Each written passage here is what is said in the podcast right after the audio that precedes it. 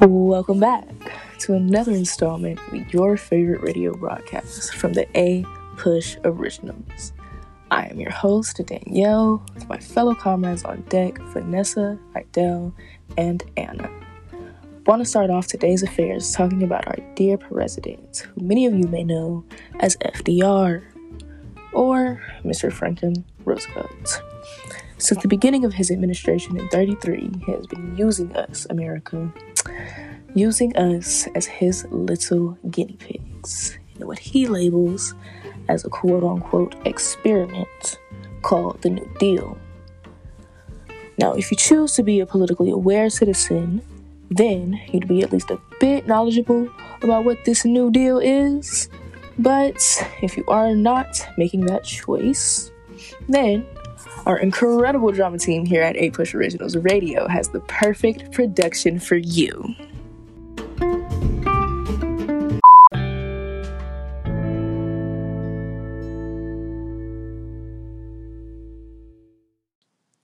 Homer was a humble man and loving father. He came from the modest means, born and raised in Tennessee.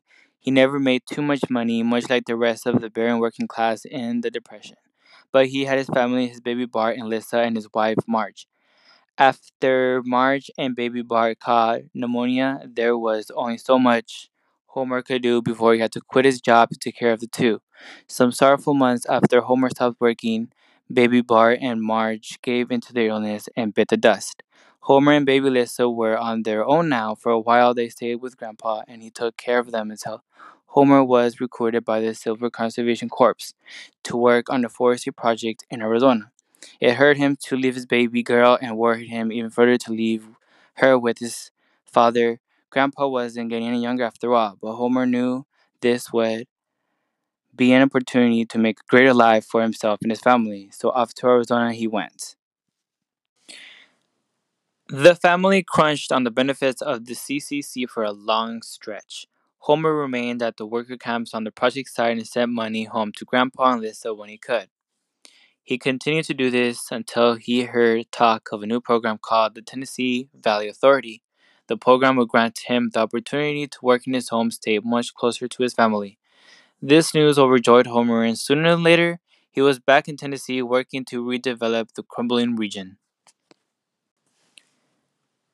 But it was not all peaches and cream upon return. Homer soon found that his working conditions were nearly unbearable. Long hours in the hot and humid weather, building flood control around the state to ensure its safety. This is no job fit for any man, thought Homer, and he was not the only one who felt this way. Soon after his realization, him and his fellow laborers began built began banding together to protest their poor conditions. But their efforts were struck down quickly by the higher ups, and they were threatened with termination if they were to assemble again. After months of exploitation from employers all around, the Wagner Act of 1935 was passed, giving Homer and his coworkers a legal right to unionize and contest their employer. And by the power of this act, Homer had organized over 100 men who were well on their way to facilitating humane and comfortable workdays. Wasn't that just a wonderful story, folks? Yes, indeed. It was. I know. Now, moving on to our next segment, a personal favorite amongst our more liberal audience out there, it is time for today's Kingfish commentary with my special comrade who would simply like to be known as Anna. Talk to us, Anna. Well, we all know nothing new comes without criticism, so of course we could expect that not everyone would be the biggest fan of Roosevelt's New Deal, am I right? I'm gonna assume you all said yes. Now, one thing about me, I'm sure I'm not Mr. President's number one fan right now, and I'll tell you why. Because this New Deal is a crummy one. The President has never been a man of little means. He has no idea what it's like to live, how us working class citizens do. So, how is it that a man who's never experienced poverty, not a single moment of financial hardship is going to solve the problem. He won't. It makes no sense to me how the New Deal will benefit us long term. And I feel as if these programs are only beneficial to a portion of the nation and not all of everyone as a whole.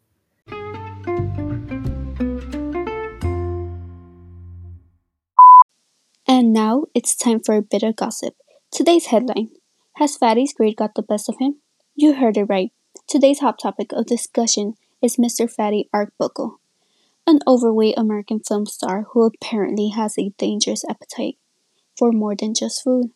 In recent times, Mr. Arbuckle has been charged with manslaughter, and his career is suffering for it. The accused has since been acquitted for his crimes, but many still believe that Arbuckle is responsible for the rape and murder of the aspiring American model and actress Virginia Rappe. Now, I want to ask you listeners to call in and tell us what you think happened to this woman so we can discuss it on next week's show.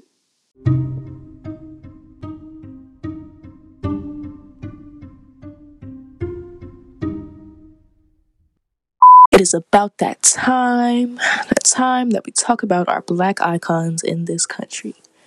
This week's highlights being Jack Dempsey, Paul Robeson, and Bessie Smith. We have Idell starting us off with today's sports highlight. Tell us something, Idell. I sure will, Danielle. Takes of the Manassa Mauler, Jack Dempsey has made history as the nation's most savage boxer. His title is unmatched. Even after injury, he still rises and conquers the ring. And we can't fail to mention that this black man is an eight time heavyweight champ who has paved the way for little black boys to follow in his footsteps and become as great as him. Coming in with today's entertainment highlights, we are bringing it back to Vanessa.